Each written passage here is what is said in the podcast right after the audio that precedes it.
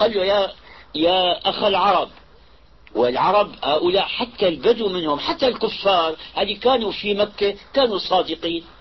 متى نشأ النفاق؟ النفاق طلع من العرب لما اختلطوا باليهود فأصل البلاء في الدنيا كلها. كل بلية من إبليس ومن اليهود. قال له يا أخ العرب هل تحب أن يزنى معنى الكلام بأخواتك؟ قال أعوذ بالله شو لا. هل تحب أن يزنى بعماتك بشيء بين له أنه المرأة اللي ستزني بها ولك هي خالة لأمثالك وعمة لأمثالك وأخت لأمثالك. اقتنع. وترك. وما عاد فالذين يعاكسون بالهاتف اولا هذا يظن إنه ما حدا يسمعه. لك الله سامع. الله سميع بصير. يسمعك ويراك. قلت أنا من قديم لو واحد فاسق أغراه الشيطان وهي أسباب الزنا وأغلق الأبواب وسد أرخى الستائر وعمل كل شيء. وبده يهم بعمل الفاحشة وجد أنه أبوه فاتح الطاقة وعم ينظر إليه. هل يستطيع أن يمارس عمله وأبوه أو أستاذه يراه؟ أم يخجل من أبيه ويستحي ويبطل ويروح بتواره؟ فكيف بمن يتصور أن الله مطلع عليه؟ ولذلك هؤلاء الذين يعاكسون البنات بالهاتف أو بالأسواق أو في أي مكان لا يظن أن الله إذا يعني لم يأخذه عاجلا قد أهمله. العوام بيقولوا بالرواية تطلع إنه الله يمهل ولا يهمل. والإمهال هذا ما هو لمصلحة العبد اللي يعاقب في الدنيا هذا أهون أهون عليه والعذاب الآخرة أشد. هذه بنت هنا كاتبت لي إنه أبوها يعني يظلمها. اولا راح زوجها وهي صغيرة برجل كبير. لا ما استطاعت أن تعيش معه. ألزمها إلزام تقول ألزمها بالمسدس. الله أعلم. يعني ألزمها أن تتزوج به. وهي بنت بضع عشرة سنة وهو تقول عمره فوق الستين. ما عاشت معه. وأقام أبوها الدعاوى حتى خلصها منه. خوفا من أن تقع في آخر قال يمنعها من الزواج. بس مو هو يرد الخاطب رسالة طويلة لو قرأتها بتضيع الوقت. قال يهددها ويرغمها قل إذا جاء الخاطب هو بيقول له أهلا وسهلا. أنا موافق زوجة بس هي ما بدها. بيقول لها أنت أرفضي الخطاب. قالت تطيع أباها وترفض كل كل خاطب صالح يأتيها حتى أوشكت أن تصل إلى السن التي لا يخطبها فيها أحد. قال هذا هل يجوز في الإسلام؟ شوفوا هذا ظلم. وإذا جاء من يقول لكم أن الإسلام يبيح الظلم في أي حالة من الحالات فلا تصدقوه. الإسلام يحرم الظلم. ربنا حرم على نفسه الظلم وحرمه علينا قال فلا تظالموا. الظلم ظلمات يوم القيامة. هلا واحد ما يغتر الأب هذا أقوى من, من بنته ما يغتر بقوته. الزوج اللي أقوى من امرأته ما يغتر بهالقوة اللي معه. الموظف اللي قاعد وراء مكتبه ويحميه يعني يحميه نظام وقانون بيجي عنده واحد له قضية تنجز بعشر دقائق. بيقول له تعال غدا أو تعال الأسبوع الآتي. هذا ما يظن أنه المكتب يدوم له في عندنا قاعدة. قاعدة احفظوها هل يريد أن تسلم له أخلاقه وأن ينجو عند الله يوم القيامة وأن يكون أقرب إلى الكمال في قاعدة واحدة؟ عامل الناس بما تحب أن تعامل به. هلا أنت موظف قاعد على كرسي وهذا واقف أمام المكتب؟ تصور أنت اللي واقف أمام المكتب. هو قاعد كيف تحب أن يعاملك؟ فعامله. أنت المؤجر وهو المستأجر. أنت البائع وهو المشتري. أنت الأب وهي البنت. لو كانت هي خلقها الله رجلا وكانت هي أباك وأنت كنت بنتا لهذا الأب كيف تحب أن تعامل؟ هالقاعدة. وهي مو من عندي من عند رسول الله صلى الله عليه وسلم. لا يؤمن أحدكم حتى يحب لأخيه ما يحب لنفسه. والله القاعدة واحدة. لو تمسكنا بها لصلح المجتمع. لا بنعود نحتاج إلا إلى عشر أو واحد من مئة من المحاكم. ونحتاج إلى عدد أقل من ضباط الأمن. تستقيم الأمور. كل واحد يعطي غيره ما يحب أن يعطيه غيره لو كان في مكانه. هي أن يحب لأخيه ما يحبه لنفسه. هذه رسالة من بنت تشكو من أمر عم تقول فيها بعد مكتوبة كتابة جيدة. قال مشكلتي تعتبر مشكلة كبيرة في هذا المجتمع الإسلامي. بعد كلام طويل قال الشكوى من بعض الشباب الطائش. قال المتسكع في الطرقات. قال كل فتاة ممن يذهبن إلى أعمالهن أو الطالبات يذهبن إلى مدارسهن محتشمات ويمشين في طريقهن ولا تقول إني بالغت في مديحهن.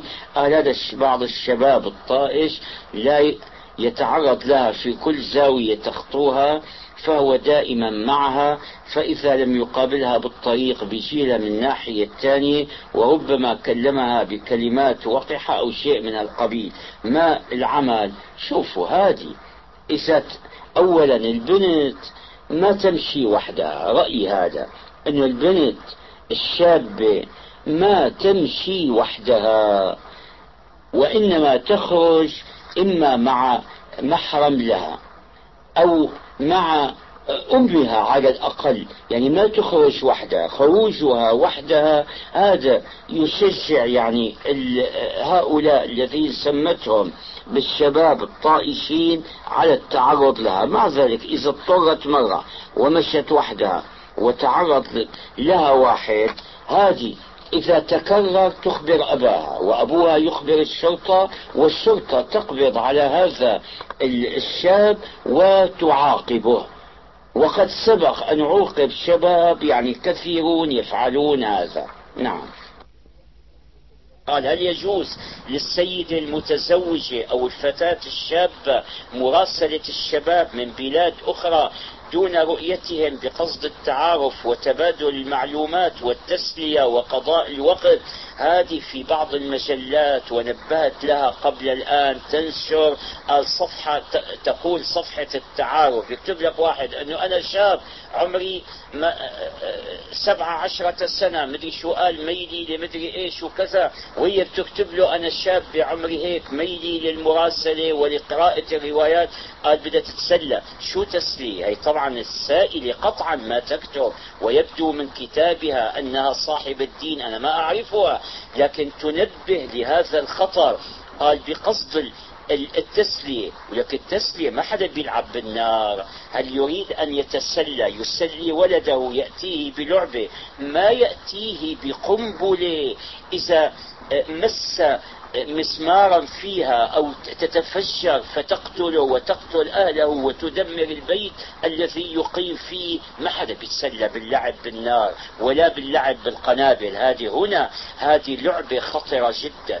إذا كانت القنبلة تدمر البيت وتقضي على الحياة اللعبة هي قد تدمر العرض وتقضي عليه, عليه وتصم يعني بوصمة لا يتخلص منها أبدا فلا يجوز لبنت اسمعنا يا بناتي. من يثق بي من البنات لا يجوز لها أن تراسل شابا أجنبيا ولو وجدت عنوانه في آه، مجلة أو شيء ولا أن إيش تقول هذه؟ للتعارف. شو تعارف؟ آه، نعم. وتبادل المعلومات. المعلومات هذه اللي تأخذها من هؤلاء الشباب والله لا خير فيها. هل تريد المعلومات؟ المعلومات في الكتب. هذا السؤال عم تقول فيها أنها فتاة تبلغ السادسة عشر من في المرحلة المتوسطة. في المرحلة المتوسطة لازم تقول في السادسة عشرة. نعم. من من عمري. وأنا مجتهدة والمشكلة هي أن لي شاب قريب لنا وفي يوم جاء إلى منزلنا وبعث برسالة مع ابنتي خالتي يصارحني فيها بشعوره نحوي من الحب والاحترام. وطلب مني الرد على رسالته فلم أرد وبعث برسالة ثانية وثالثة. وأخيرا كتبت له ردا على رسالته وصارحته بشعوري نحوه وهي أنني أحبه ومرت الأيام فجاء إلى أهلي خاطبا فوافقوا فاستشارتني والدتي. إيه نعم. فلم أجب لأن علامة الرضا هي السكوت فاتضحت لي. بعد ذلك وافقت هي وأهلها وشي. حقيقة هذا الشاب وأنه ليس مخلص مخلصا بتقولي في حبه لي لأنه كان يقبل ابنة عمي ويفعل من هذه الحركات وأشياء من هالقبيل هي ف إيش تعمل؟ نعم. اولا أنا نصحت الشابات البنات مرات كثيرة ما سمعنا نصيحتي.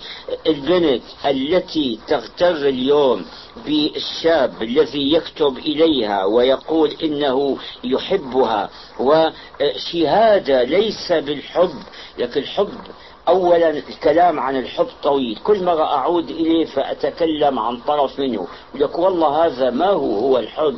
على أن السامعون لا سيما الشباب والشابات يقرؤون روايات هي آلام فيرتر روميو وجولييت قصة قيس ولبنى وقيس وليلى ومجدولين وما بعرف شو الأجنحة المتكسرة والحكايات هذه ف وبول وفيرجيني إلى آخره القصص هي وأشعار الغرام يعتقدون بوجود هذا الحب العذري النظيف الخالص. هذا الحب لا أنكر أنا أنه موجود لكنه مرحلة مرحلة من الطريق طريق صحراوي ويؤدي إلى يعني قرية بعيدة. وقسم من الطريق فيه حدائق وبساتين. هي مرحلة مرحلة. بعدين البنت هالكلام هذا أنا يعني مللت من إعادته لكن ما ما ما يصدقني البنات ما يسمعن مني ولك اسمعنا مني. والله أنا أنصح السامعات من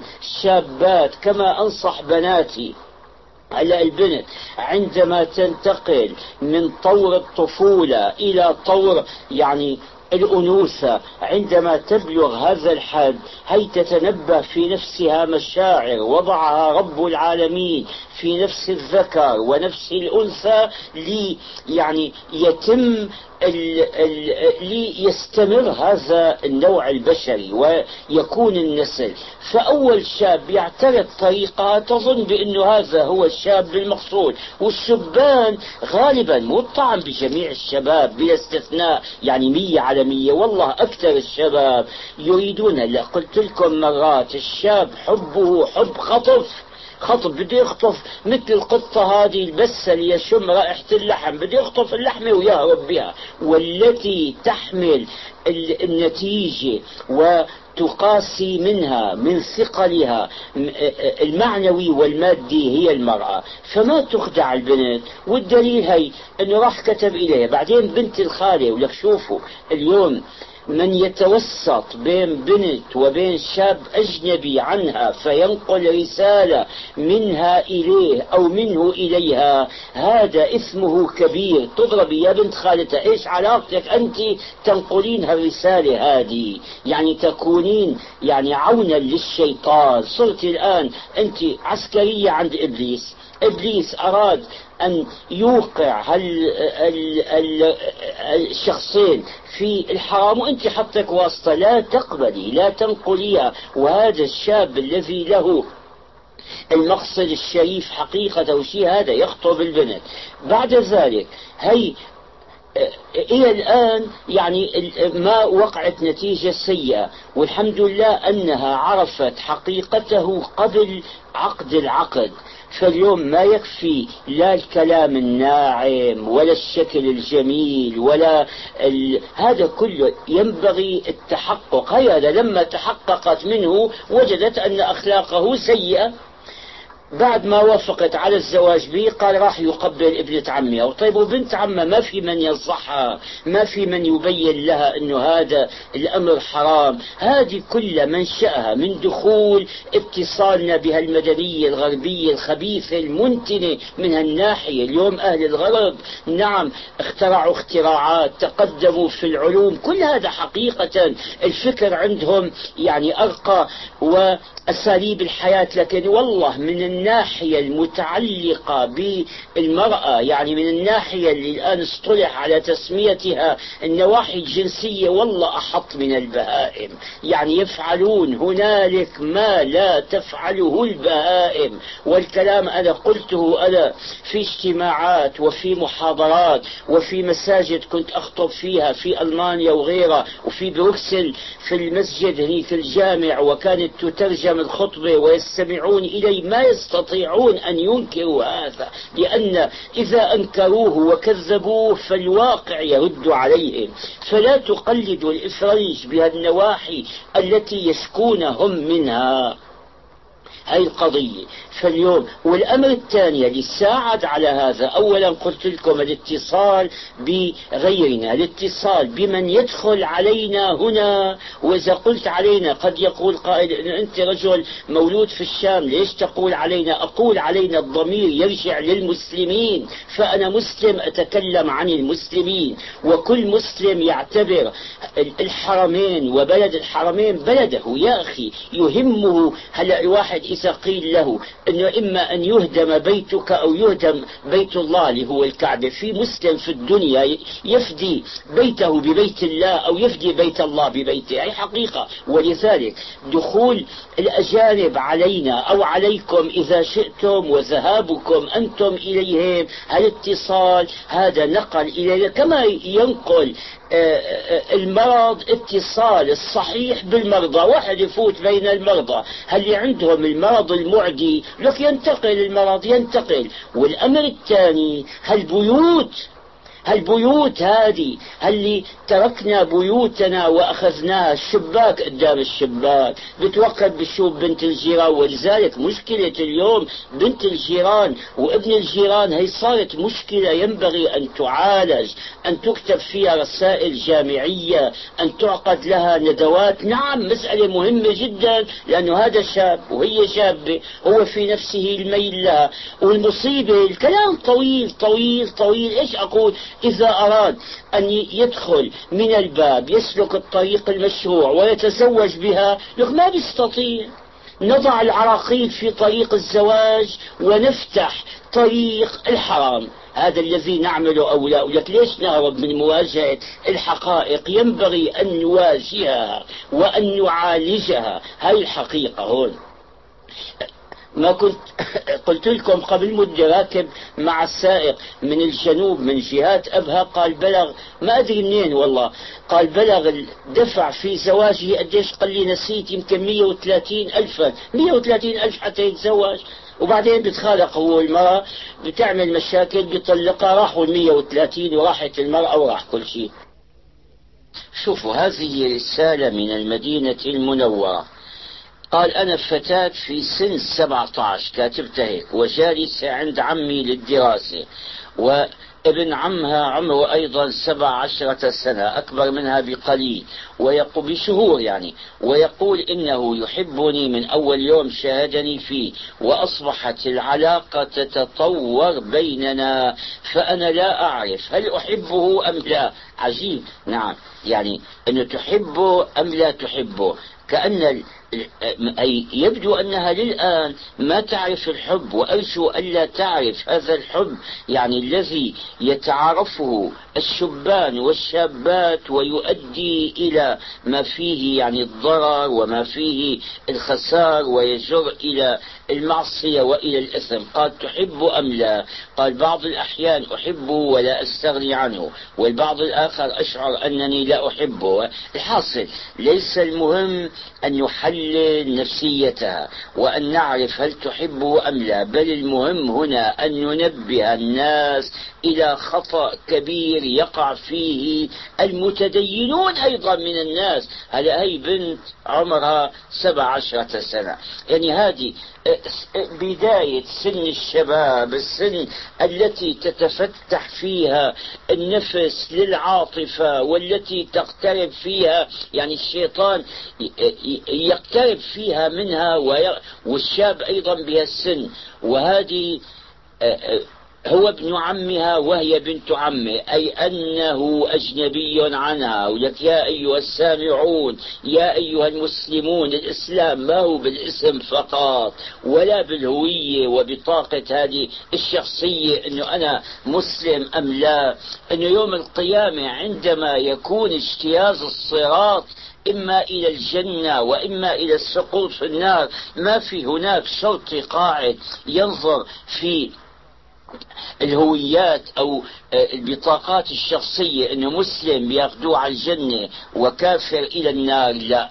هناك تختبر حقيقة الإنسان. المسلم هو الذي يستسلم لحكم الشرع ويتبع يتبع حكم الشرع. هي معنى الإسلام. فالابن العم أجنبي عن البنت. لا يجوز أن تتكشف أمامه. تقولوا أنه آه، آه، الموضة أو الحياة الاجتماعية أو الحضارة أو ما أدري ماذا. لك هذا كله لا ينفعكم عند الله بشيء كلام فارغ عند الله يوم القيامة عندما يقف الإنسان على مفرق طريقين إما إلى الجنة أو إلى النار الكلام الفارغ كله ما ينفعه في شيء أبدا. أبدا. فإذا علينا أن نتبع حكم الشرع. كيف تسكن هذه عند عمها وفي البيت؟ شاب أجنبي عنها هو ابن عمها. هي في هذه السن تميل إلى الشبان فطرة فطرة الله عليها. والشاب في السن يميل إلى البنات فطرة فطره الله عليها. ما يؤاخذ على هذه الفطرة. لكن ما نأتي نحن فنضرم هذه النار. لأنه إذا أشعلناها إما أن تحرق نفس صاحبها أو أن تؤدي به إلى الحريق حريق النار جهنم وإما ولذلك لا يجوز. ساكنة معه. هل يمكن أن تبقى متحجبة طول الوقت؟ فانتبهوا لأصل المرض. نعم. هذه الرسالة من قال فتاة عمرها 22 سنة في المرحلة الجامعية. قال تعرفت على شاب مستقيم الأخلاق. قال لا أقول إنه مستقيم شهادة من عندي بل هي شهادة أهلي عليه وإن كل أب يتمنى لابنته أن يكون هذا الشاب جدير بها. جديرا يا بنتي مدام بالجامعة أنت. حاصل قال ما تعدت معرفتها معرفتها به النظرات الصادقة الشريفة وقد وعدني بالزواج والآن هو في كمان في المرحلة الجامعية ولا يستطيع أن يكون له أسرة في الوقت الحاضر. طيب قال ولكن أهلي علموا بذلك وبدأوا مكتوب بدأوا بدوء بدوء مو بدأوا يفرضون علي الحصار الشديد والمراقبة المستمرة وقد استخدموا معي أشنع الطرق قال وهي تعاني من هذا واعتراضها على المراقبة هي. قال لماذا يراقبونها ولماذا يمنعونها من الوصول إليه؟ لكن شو بتريدي يا بنتي؟ يتركونك تتصلين به الله يرضى عليك. يتركونك يعني تسقطين بالحفرة. صحيح الآن في أول الأمر هالنفرات اللي تقولين عنها الصادقة الشريفة لكن بعدها في الابتسامات كمان صادقة شريفة. نظرة فابتسامة فلقاء كمان لقاء آه، شوي صادق وشريف وبعدين بيكون السقوط هذه له صادق وله شريف فأهلك الحق معهم بلا شك. هذا الشاب أنا ما أعترض عليه لأنني لا أعرفه. إذا كان كما تقولين مستقيم الأخلاق الشاب اسمعوا اسمعوا هالكلام. الشاب المستقيم الأخلاق إذا أعجبته بنت ورأى أنها تصلح له ما بيروح بيتصل بها من وراء آلها ولا يعدها هو يعدها هي بالزواج لا بيروح يخطبها من أهلها يدخل من الباب المشروع هذا الذي يفعله مستقيم الأخلاق. أما أنه يتصل بها ويعدها وكيف اتصل بها؟ بالتلفون بالهاتف أو باللقاء. فوالله أهلك الحق معهم يعني اللي تشتكين منهم أنا معهم في هذا. نعم. عندي عدة أسئلة. غريب خلاصتها كلها. إنه قال آه، تقبيل المرأة الأجنبية للتحية بدون شهوة. يجوز؟ ما يجوز يا أخي ما يجوز. ومن قال إنه يجوز لا تسمع منه. سبحان الله العظيم. إيش الحكي هذا؟ حتى اليوم يعني ما يجوز قطعا. مصافحة المرأة الشابة الأجنبية لا تجوز فضلا عن تقبيلها. ولو كانت قريبة له ما دام ما دام ليس محرما لها يعني إذا كان المرأة هي يجوز لك أن تتزوج بها في يوم من الأيام.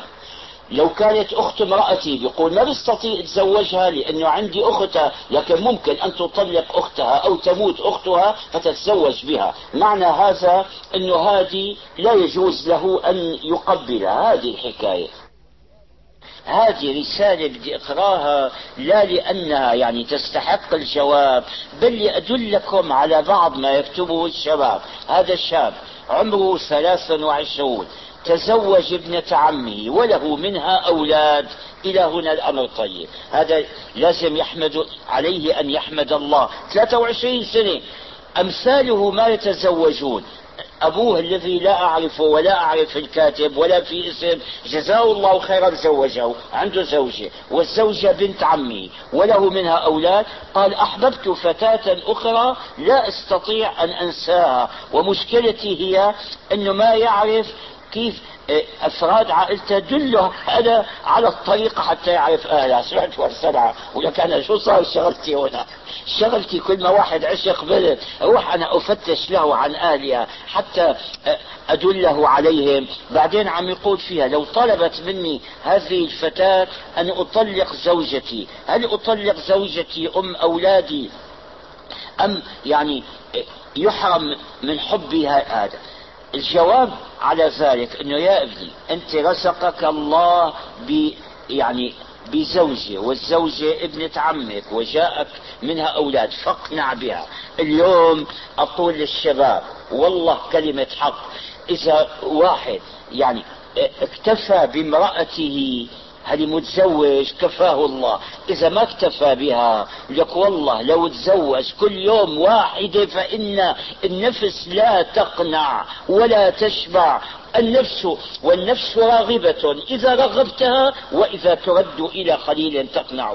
بصير مثل العطشان اللي يشرب على ساحل البحر يشرب من ماء البحر. كل ما شرب كلما ازداد شربا ازداد عطشا. والدليل على ذلك في بعض من نقرأ عنهم ونسمع من الخلفاء العباسيين وغيرهم ومن أبنائهم أيام انتشار الجواري. من كان يعني كل يوم يعني يتصل بواحدة ما يقنع النفس ما تقنع. ولذلك هذا أقول له وأقول لأمثالي أولا ينبغي عليك أن تحمد الله وينبغي أن تشكر أباك الذي زوجك في هذه السن وينبغي أن تكرم زوجتك اللي هي ابنة عمك وأم أولادك وما وقع منها شيء. ولا تمدن عينيك إلى ما متعنا به أزواجا منهم زارة الحياة الدنيا لنفتنهم فيه مو تطلع يمين وشمال.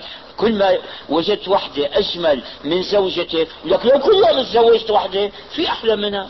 في واحدة لو كانت ملكة جمال لو تزوجت هاي ما بيعملوا ملكات جمال. والله غيبة بشوف أنا صورهم أحيانا مصادفة بمجلة. والله هاي تكون ملكة جمال أعرف أنا ممن يعني ممن يجوز لي رؤيتهم من هي أجمل منها. لو تزوج ملكة الجمال تمر عليها أيام تصير في نظره قديمة. النفس ترغب بالشيء الجديد دائما ترغب بالشيء الممنوع دائما. لما عندما تصير هذه زوجة له ينظر لغيره فهنا بين طريقين. شوف يا ابني والخطاب له ولأمثاله. إذا أردت أن تقنع وأن تستريح وأن ترضي الله وأن تجتنب عذابه تقنع بما عندك. في ناس ما وصلوا أكثر الشباب ما وصلوا إلى آه، الزواج اللي أنت الله أوصلك إليه. وإذا والله ما قنعت وكل يوم تطلع لي بنت وتقول لي حبيتها وتكتب لي إلي روح فتش لك عن أهلها. نعم نحن قال فتش لي عنها هي وجيب لي عنوانها درجة ثانية قد يكتب لي يجي واحد أحمق منه إنه بيقول لي هالبنت هي صورتها فتش لي عنها وين موجودة. شو صارت شغلتي أنا؟ هذه الطريقة. قبل بأول حديث كنت أقول لكم الذين جربوا الإباحية هذه في السويد وفي آه، آه، هذه شو اسمها آه، فنلندا والدنمارك الشمال في أكثر كثير من بلاد أوروبا وأمريكا لك لا استراحوا ولا اطمأنوا الله عاقبهم في الدنيا بالقلق والعذاب النفسي والرغبة في الانتحار. بل الانتحار هذه إحصاءات هذه إحصاءات. اليوم نسبة الانتحار في البلاد البلاد أكثر من غيرها عندنا ما أحد ينتحر بحمد الله ولذلك أرضى. والسلام عليكم ورحمة الله. وإلى لقاء آخر مع فضيلة الشيخ علي الطنطاوي في الشريط القادم. نذكر بأن الحقوق محفوظة لمؤسسة سنة للإنتاج والتوزيع. جدة تلفاكس ستة خمسة واحد ثمانية تسعة تسعة صفر.